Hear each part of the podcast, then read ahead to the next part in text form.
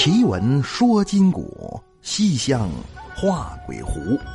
欢迎光临深夜小茶馆《西厢怪谈》。晚上好，朋友们，欢迎您光临深夜小茶馆，收听《西厢怪谈》。我是主播杨派。在我国传统相学当中啊，分别包含着手相、面相、体相和骨相等多个类目。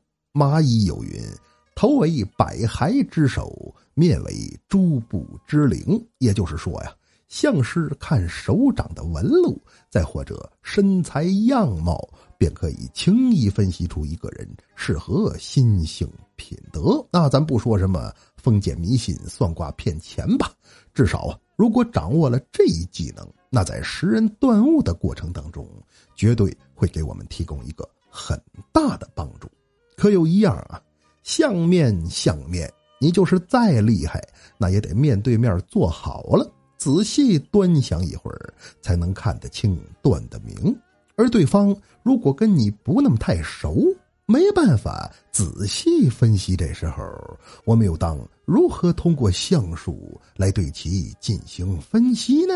那这一听好像没安好心哈。哈哈哈！今晚这故事的名字就叫做《神奇的》。观气数。众所周知啊，自打前几个月咱们那档全新专辑《杨派奇谈》开播之后，我是没日没夜的赶稿子，起早贪黑的录节目，忽略了家庭，耽误了生意。好些客人来了都不乐意，说掌柜的干嘛呢？这是头不抬眼不睁的。我一瞧，要再这样啊，恐怕会有客户流失之虞。所以在前几天。我特地挑选了一个阳光明媚的周末，亲自站在店门口迎宾待客。那有那个一走一过的老主顾，看我在呢，冲这份人情，也都纷纷进店捧场。哟，李哥来了！李哥最近换新车了啊！嘿嘿呀，张姐越来越漂亮啊！回你做脸的时候，把我媳妇儿也带着。我的天哪，这不是我王大爷吗？王大爷，您新找那后老伴儿过着可还行啊？哈哈，反正就扎了呗。那过了大概有这么十五分钟，这时候，只见外头进了一老头儿。此人腰杆挺直，体态周正，二目有神识，长髯垂袖。虽然白发苍苍，但却精神矍铄。乍一看呐，你愣瞧不出来这人到底多大岁数。那我一看来人了，赶紧起身相迎。我说：“老先生，您这气色可真是不错。几位啊，我给您找一雅间儿。”那老头一听我这么说，反问道：“哦，阁下说我气色不错，莫非你也懂得观气之法吗？”我说：“啊，是是是是什么？您说？哦，看来尔等乃是一凡夫俗子。”所谓气色不错，也无非应酬寒暄罢了。我就自己随便找个座位歇歇脚就行了。我一听这什么人呢？怎么张嘴闭嘴还凡夫俗子？我要是凡夫俗子，那他是什么呀？大罗金仙？哎呦，这老头该不会是真有什么本事吧？那可不能让他给跑了。那想到这儿，我赶紧低眉顺眼的凑上前去。哎，来来来来来，老先生啊，您哪能随便找一座位呢？本店有一单间环境优雅，视野开阔，欢望先生一步高阁。那个服务员呐，待客。那说了句待客，底下伙计赶紧过来，把老头请进了单间儿。进屋之后，摆下瓜果梨桃、茶水点心。我说：“老先生，您刚才说的那观气之法，那是什么意思？”那老头一看我这么热情，手捋长髯说道：“看在你求知若渴、虚心若愚的份上，老朽便跟你讲上几句。”气色这东西啊，在普通人眼里看来，无非是指什么额角红润、印堂发黑之类的表象，哪怕肉眼凡胎也能辨出一二，根本就不足为奇。所断之言也难以作数。你像老朽就曾经看到过一个街头相师，拉着个烧锅炉的，说人家印堂发黑，那家让人给打的炉钩子差点没削折了。哈哈，所以呀，真正的气色并非肉眼可见，而应是通过相术当中的。望气之法，来从一个人头顶所散发出的气息颜色，以分析此人的过去、现在和将来。我一听这，我知道啊，有常听评书的朋友啊，应该都听说过。那这评书当中，单有这么一门叫神怪书，那里头就曾介绍说，不同的神和鬼呀。头顶分别都会冒出不同的颜色，还敢情书里头说的是真的？那人脑袋上也有不同的颜色吗？老头一听我理解的这么快，连忙笑道：“孺子可教，孺子可教也。但你可别以为只有什么法师、道士懂得望气呀，在过去。”两国交战，有带兵的将领也会通过望气之法来结合地形，以分析敌方虚实。所谓杀气，便是于此。那此法小则观人，大则观阵，气随风动，遇水则藏。练好了之后，还可有观山峰、望地气、寻真龙、点宝穴的能力。嘿嘿嘿越说越远了，来来来，喝茶喝茶。我说不远呢，老先生。那您所说的这个忘气之法，您您您您您会使吗？嗯，我当然会了，要不然我也不至于知道的这么清楚。哎呦喂！我说，我就说说实话啊，我长这么大还没见过什么特异功能啊、超能力之类的东西的。说今天遇着您了，我也是三生有幸。那什么，老先生，您能不能给我表演表演？好吧，我看你也是诚心实意，我便给你简单讲讲这旺气。识人之术，那说着话，老头手指门外说：“你看见那桌人了吗？那四个人的头顶上就分别冒出了四种颜色的气体。那为首的那位头顶冒的是红气，说明此人爱慕虚荣、争名逐利；他对面那位头顶冒的是黄气，说明此人老谋深算、工于心计。”左边的那位头顶冒的是白气，说明此人胸怀坦荡、淡泊名利；右边的那位头顶冒的是蓝气，说明此人专心事业、心性坚毅。太对了！我说您怎么知道的呢？那四个人呐，分别是政府办的洪主任、建设局的黄处长、纪检委的白书记和市委办的蓝秘书。每个人的性格特点，全都如你所言是大差不差。我说老先生，您可真是太神了。哎，那么说，除了这四种颜色，这人头顶的气息还有什么其他色彩吗？呃，差不多也就这样了。其他颜色并非没有，只不过是不太常见罢了。你像有的人头顶冒的是黑气，那说明此人心狠手辣。品德欠佳，那有的人头顶冒的是灰气，就说明此人气虚体弱，精神负压。还剩下一个紫气，这个呀，在现实生活当中并不存在，倒是每天晚上看新闻联播的时候啊，经常能瞧得见。哈哈，而且来说呀，这气息的长短，它跟一个人的寿命也是息息相关。那通常。每个人的气色呀，都有四五丈长，换算起来就应该是十好几米。所以呀，当有人进屋之后，这顶头的气息便会在房间当中蔓延开来。那这个也就是咱们所说的人气儿。而当房间里的人越来越多，人气求节盘绕，此时便需要开窗户透透气儿，方能通顺舒畅。哦，还有这么一说，那。长短有区别，这粗细呢？粗细也有讲究。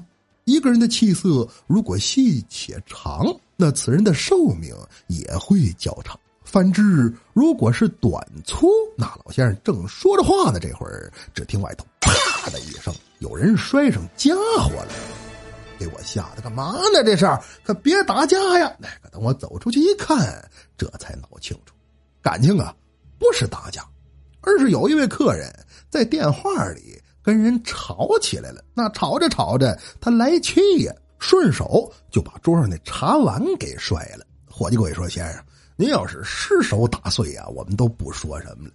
但是故意往地上摔，这哪儿能行呢？这这这，您得赔钱啊！那再瞧此人撇着大腿赔你，破他妈茶碗能值多少钱？哎，我们这是羽山见斩，天不要变。您摔这个三千八，三千八，能便宜点吗？我一瞧啊，这事儿伙计就能平，便没有上前插手，而是返回包间，打算继续跟老爷子多学习学习。可等我一回去啊，却发现老头也在门口向外张望呢。我连忙说：“没事没事啊，老先生，就是打碎个茶碗，咱聊咱的。”哎，而这老爷子听我说话，却连连摇头，说：“你看见外头闹事儿的那个人了吗？他头顶上的气息非粗非细，非长非短，灰中有黑，黑中带白，不是直冲天际，而是像炉筒子窜灰似的。”时断时续，依我看来，此人怕是要寿元将近呢。我一听，怎么着？这可不敢开玩笑啊！那个，那那茶碗钱不要了啊，买不买单也无所谓。哈哈，外头一听我放话，自然也不再纠缠，让这人顺利出门了。而不知道是天意难违，还是机缘巧合。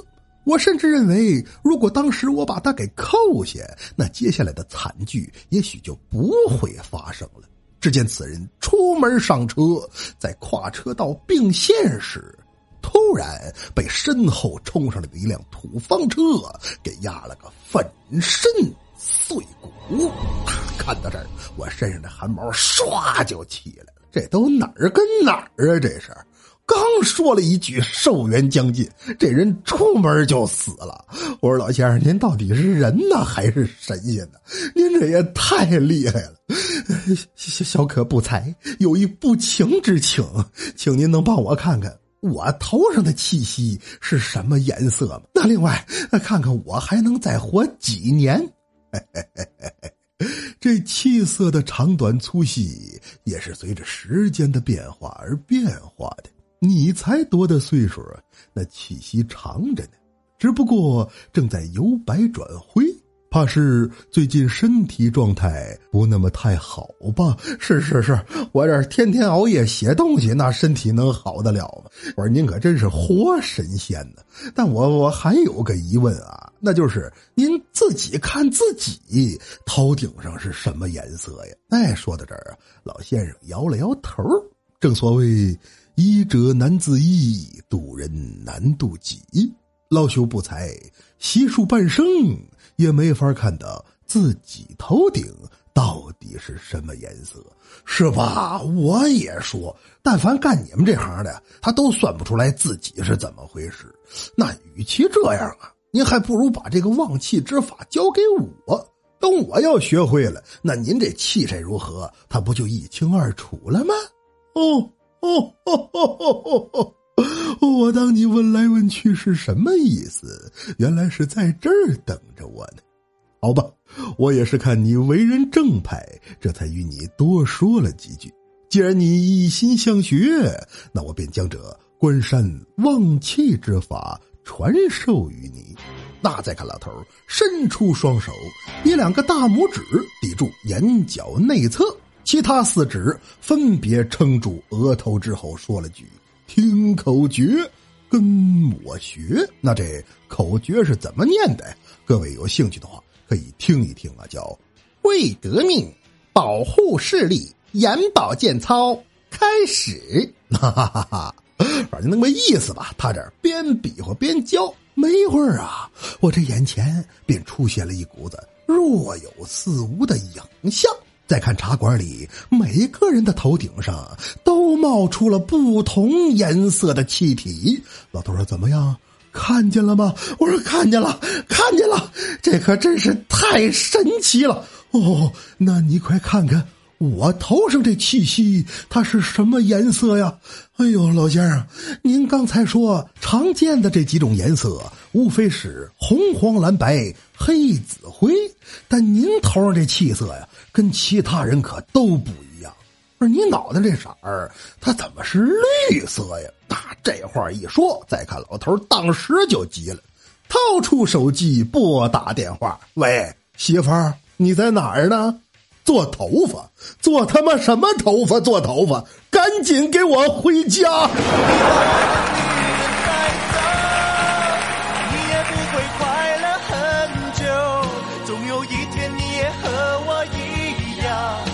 感觉无辜无助、无人同情的感受。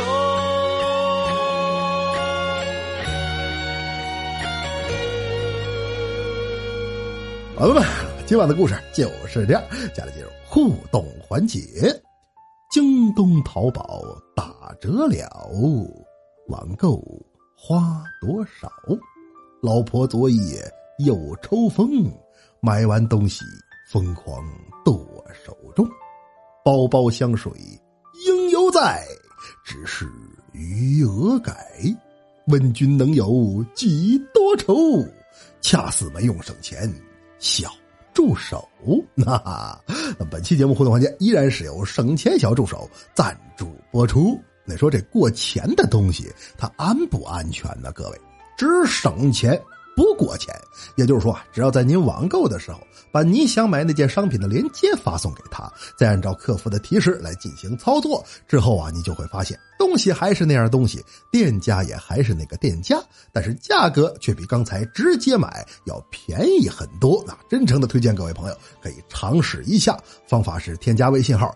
幺三二七七七二五零九七，幺三二七七七二五零九七，有任何不会用的地方都可以直接问他，客服二十四小时在线服务。大家记一下啊，微信号幺三二七七七二五零九七。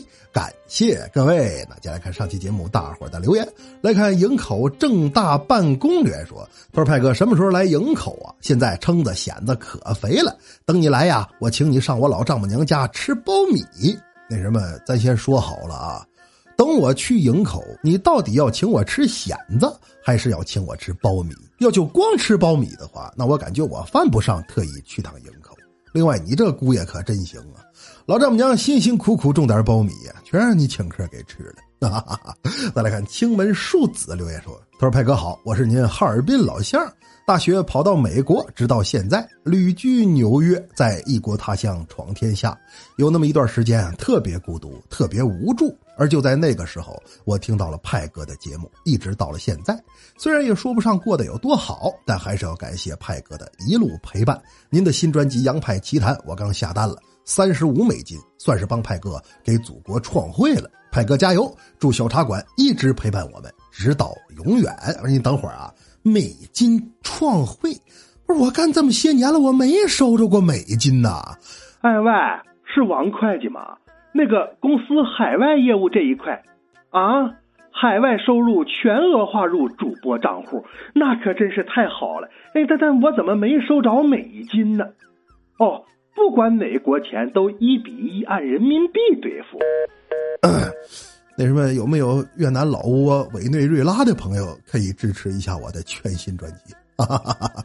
开个玩笑啊！祝你威加海外，早日荣归故里。那再来看梁喜良留言说：“他说杨哥，我是经同学介绍听的节目，一听才感觉相见恨晚，恨不得把我同学摁在地上摩擦。怎么这么晚才告诉我？人给你介绍节目，你还要给人摁地上摩擦？也不知你俩分别是男同学还是女同学。”别管男女吧，啊，这摩擦的时候千万要留神，注意好保护措施。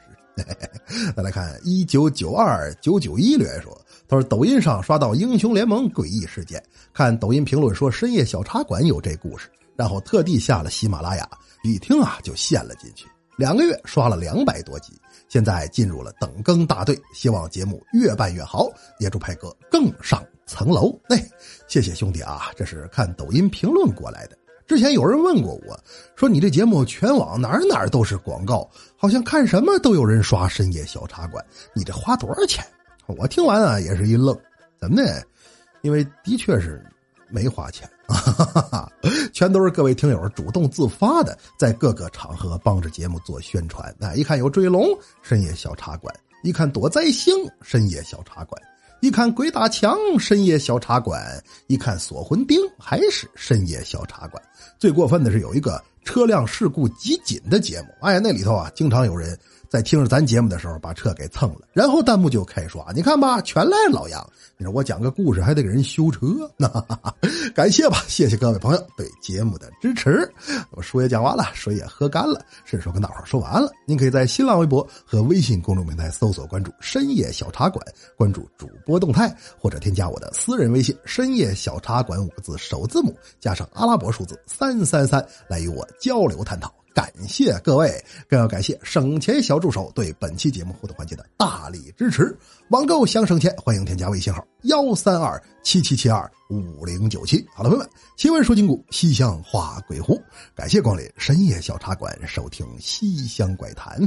我是杨派，咱们下期见。